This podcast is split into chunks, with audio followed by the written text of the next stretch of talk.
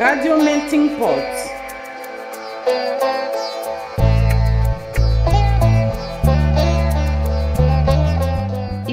Complessivo che emerge dall'ultimo rapporto IPCC è a dir poco preoccupante. Già ora circa la metà della popolazione mondiale, eh, parliamo dai 3,3 eh, eh, a 3,6 miliardi di persone, vive in aree e in contesti ambientali fortemente vulnerabili agli effetti del cambiamento climatico. Ce ne può parlare? Certamente, questo è un tema che mi sta molto a cuore, anche perché è il tema un po' del mio ultimo libro che si intitola L'equazione dei disastri e c'è proprio questo aspetto da far notare, cioè i, i danni, gli impatti dei cambiamenti climatici eh, su, sulle popolazioni, sui territori, hanno, dipendono da vari fattori. I due fattori principali sono ovviamente l'aument- l'aumento del riscaldamento globale e dei cambiamenti climatici adesso collegati che portano per esempio enormi siccità, eventi estremi e così via, ma dall'altra anche dove impattano questi cambiamenti climatici, quindi lo stato, la vulnerabilità dei territori e delle società che ci vivono sopra. E allora eh, molti mi dicono, ah, tu ci parli solitamente di cambiamenti climatici e di impatti sui paesi del terzo mondo. Eh, non è vero, voglio dire, i cambiamenti climatici impattano dovunque. È chiaro, per esempio, l'uragano Katrina ha distrutto New Orleans, ma eh, lì eh, certo la gente è emigrata, tra virgolette, diciamo così, è andata dai parenti a mille chilometri di distanza, è stata lì sei mesi, poi è tornata, magari ha incassato un premio assicurativo e ha cominciato a ricostruire. Ora, se una cosa del genere accade in Bangladesh, questo invece è la fine di tutto. Si vedono queste immagini terribili di eh, bambini su queste zattere con, eh, accompagnati da due capre. Ecco, quello è veramente tutto quello che rimane in questi territori. Quindi c'è da vedere certo il cambiamento climatico, ma anche dove impatta. È vero, 3 miliardi di persone sono a rischio per i cambiamenti climatici, soprattutto in paesi del terzo mondo, in paesi poveri o in via di sviluppo. E questo è naturale perché lì i territori sono più fragili. Per esempio, in Africa noi siamo in una situazione in cui già le temperature sono estreme, quindi basta poco per raggiungere per esempio la soglia di tolleranza fisiologica dell'organismo umano, ma anche degli animali. E ancora le società sono estremamente fragili, cioè sono fatte da un'economia poverissima fatta sostanzialmente da agricoltura di pura sussistenza. È chiaro che allora quando il cambiamento climatico impatta su queste condizioni e magari distrugge i raccolti per un anno, due, tre, è chiaro che poi la gente eh, non può far altro che emigrare. E questo rapporto IPCC, eh, che voi avete detto l'ultimo, in realtà eh, ultimamente sono usciti tre rapporti IPCC. Uno sulle basi fisiche del cambiamento climatico, che ci fa vedere come purtroppo la corsa del cambiamento climatico sia enorme e stia aumentando ancora a dismisura e se non faremo nulla aumenterà ancora di più nel futuro. Il secondo, che è quello che ci riguarda direttamente, perché quello sugli impatti sui territori e le società, e un terzo che ci dice invece cosa possiamo fare per limitare l'aumento di temperatura e di cambiamenti climatici in futuro, essenzialmente limitando le nostre emissioni di gas serra. Questo secondo diciamo, rapporto sull'adattamento è estremamente importante, innanzitutto perché per la prima volta, io direi, ci fa capire che non è pro- soltanto un problema di dinamica naturale, ma anche di dinamica umana che interagisce con la natura. Quindi che per risolvere il problema del cambiamento climatico noi dobbiamo pensare anche a come sono fatte le società, come si sviluppano. Diciamo, la dinamica umana è strettamente correlata con la dinamica naturale. L'altra cosa importantissima che ci fa vedere è che stiamo raggiungendo i limiti dell'adattamento. Cioè se veramente andremo agli scenari peggiori di riscaldamento climatico, non saremo più in grado di adattarci a questo cambiamento climatico e allora, soprattutto in certi territori, la migrazione sarà ovviamente la norma. Qual è il vero eh, ruolo del cambiamento climatico sui conflitti e sulle migrazioni? Ma dunque, eh, il cambiamento climatico ha un ruolo duplice. In alcuni casi, come per esempio nel caso dello scoppio della guerra civile in Siria, è stata una causa primaria di innesco di una nuova crisi, diciamo così, perché lì sostanzialmente c'è stata una siccità estremamente prolungata dal 2007 al 2010, non ha piovuto per nulla, ondate di calore, i contadini hanno perso completamente i loro raccolti, si sono inurbati nelle città, ma dove? Nelle periferie degradate delle città, lì sono cominciate lotte per l'acqua, perché ce n'era poca, per il cibo perché ce n'era poco, se a questo aggiungiamo la speculazione sui prezzi di questo cibo e un regime tutto sommato corrotto, ecco che questa ondata di calore estremamente forte, che sarebbe stata estremamente improbabile in epoca pre-riscaldamento globale, ora c'è stata e ha innescato la guerra civile siriana. Guerra civile siriana che come estrema conseguenza ha portato milioni di profughi lungo la rotta balcanica verso l'Europa. Ma questo è solo un caso. L'altro caso tipico è quello della fascia del Sahel.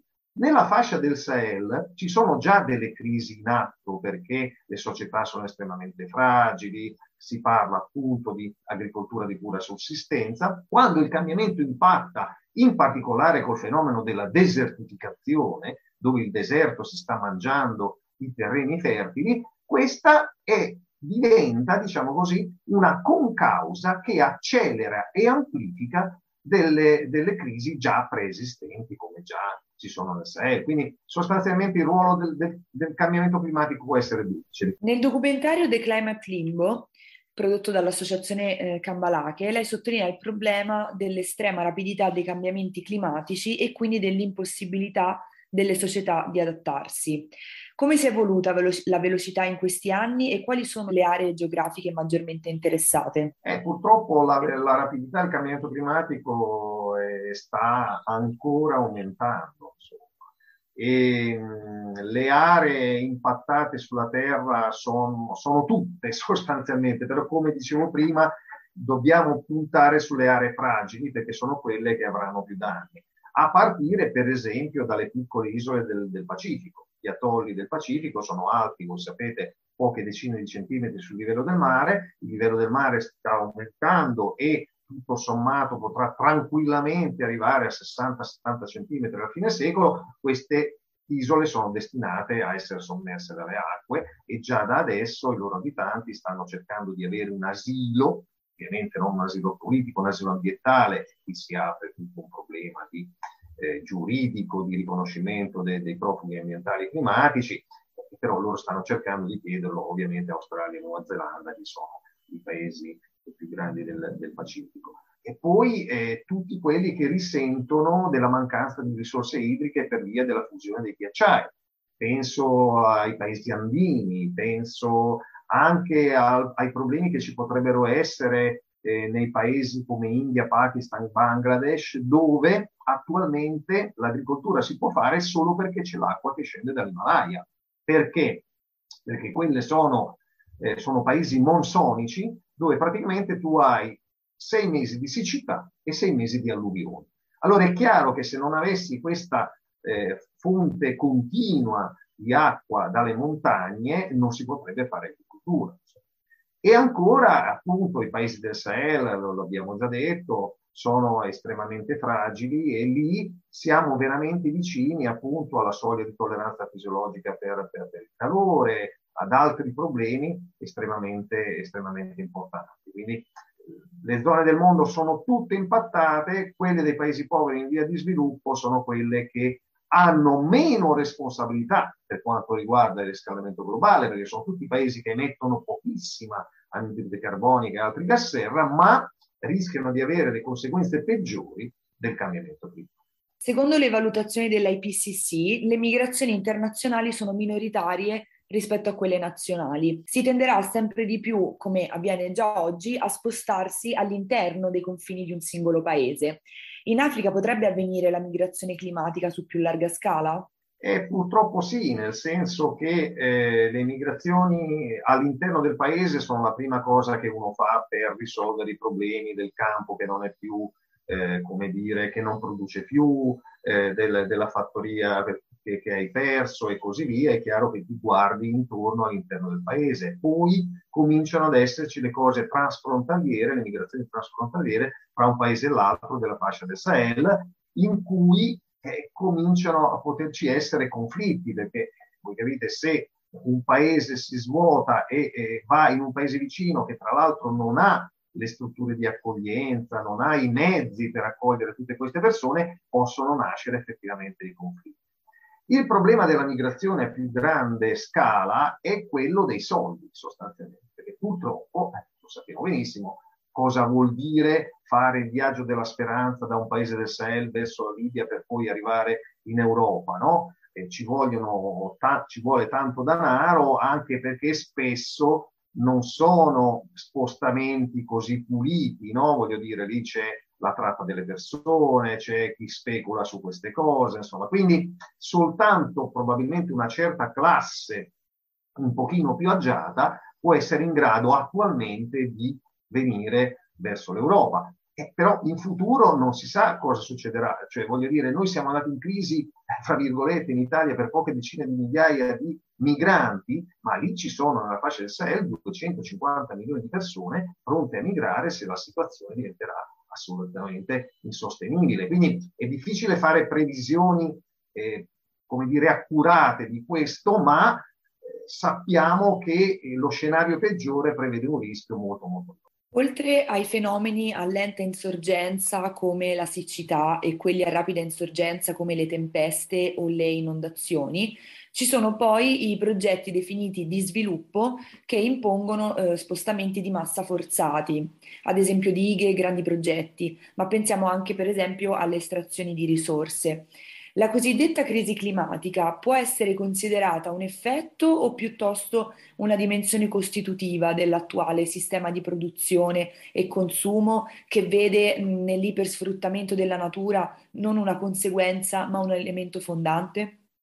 Ah, è chiaro che eh, questo problema del cambiamento climatico nasce dal nostro modello di sviluppo, questo è inevitabile, ma cioè, voglio dire, da, vecchia data, insomma, se, se, pensiamo a Cartesio che divideva il mondo fra res cogitans e res extensa, cioè la cosa pensante, l'uomo e la cosa eh, la natura dall'altra parte, è chiaro che lì c'era un concetto molto chiaro, cioè che l'uomo è libero di fare ciò che vuole sulla natura perché la natura è inerte e plasmabile al piacere, cioè non ha una sua dinamica, ma poi l'abbiamo scoperto ben presto che ha una dinamica, no? Innanzitutto gli ecologi che ovviamente studiano gli animali e, sfido chiunque a dire che un animale, anche domestico, non abbia una dinamica. Ma io dico sempre che noi scienziati del clima abbiamo fatto qualcosa di più, nel senso che chi si sarebbe immaginato che l'aria dell'atmosfera e l'acqua degli oceani avrebbe risposto in maniera così chiara alle nostre, eh, alle nostre azioni, quindi con, con emissioni di gas serra, l'aumento di temperatura,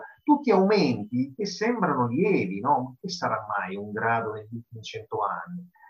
Eh, innanzitutto eh, gli impatti sono devastanti dell'aumento di un grado, ma anche se c'è da pensare questo, la dinamica naturale ovviamente è più lenta della dinamica umana, ma rischia di essere inesorabile nel momento in cui tu hai aumentato di un grado quasi la temperatura degli oceani, questo aumento te lo tieni per secoli, insomma, è praticamente impossibile tornare indietro. E noi purtroppo abbiamo un'inerzia per cui le conseguenze le vedremo nei prossimi decenni, eh? non soltanto sulle migrazioni, ma solo per fare un caso italiano, i nostri ghiacciati non sono alpini, non sono in equilibrio con la temperatura attuale. Cosa vuol dire questo? Che se anche la temperatura rimanesse la stessa per i prossimi 80 anni, a fine secolo i nostri ghiacciai perderebbero un 30% di superficie e volume dei ghiacci, perché il clima ha un'inerzia, perché la natura risponde lentamente, ma in maniera inesorabile.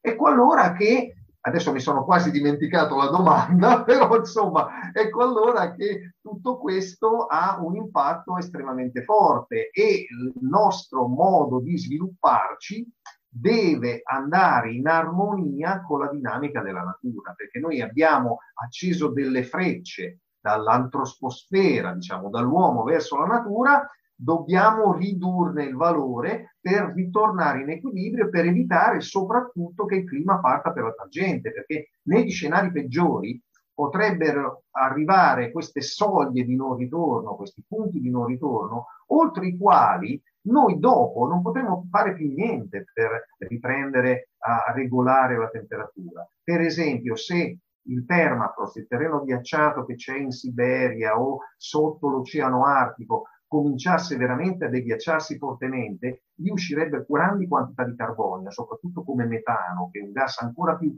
forte dal punto di vista del riscaldamento rispetto all'anidride carbonica, la temperatura potrebbe salire di 4-5 gradi e noi abbiamo perso la partita. Un'ultima domanda, eh, dottor Pasini. La Svitlana Krakowska, la principale eh, scienziata ucraina sul clima, definisce la guerra in Ucraina una guerra dei combustibili fossili. Lei condivide questa affermazione? Ma come dire, parzialmente, nel senso che certo, eh, per quello che abbiamo detto prima, è chiaro che i combustibili fossili sono l'emblema dello sviluppo della nostra società, no? occidentale, ma anche del socialismo reale, e così via.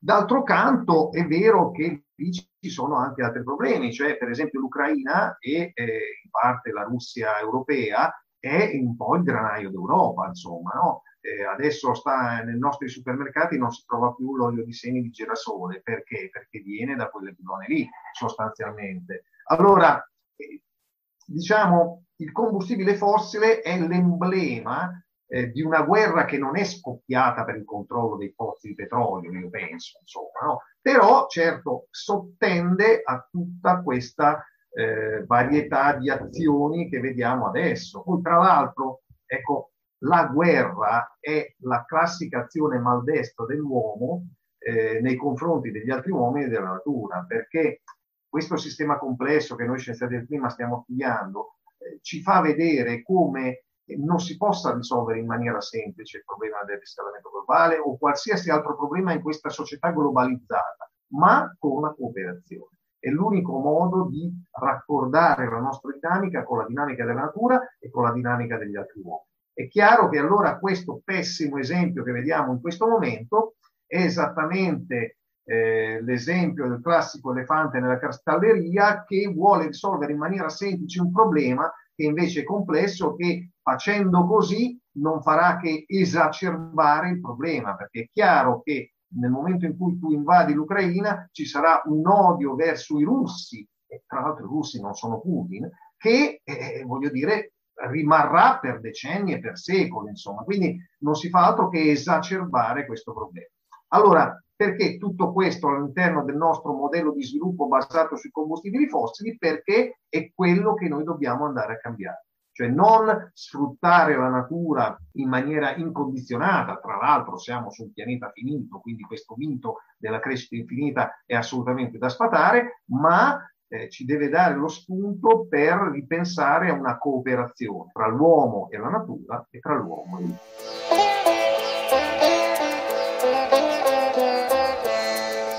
Radio Melting Pot. Seguici su meltingpot.org e i nostri canali social. Follow us on meltingpot.org and our social media channels. Síguenos en meltingpot.org y por nuestras redes sociales. Suivez-nous sur meltingpot.org et les réseaux sociaux. من خلال الموقع meltingpot.org يمكنكم متابعة قنواتنا على مواقع التواصل الاجتماعي.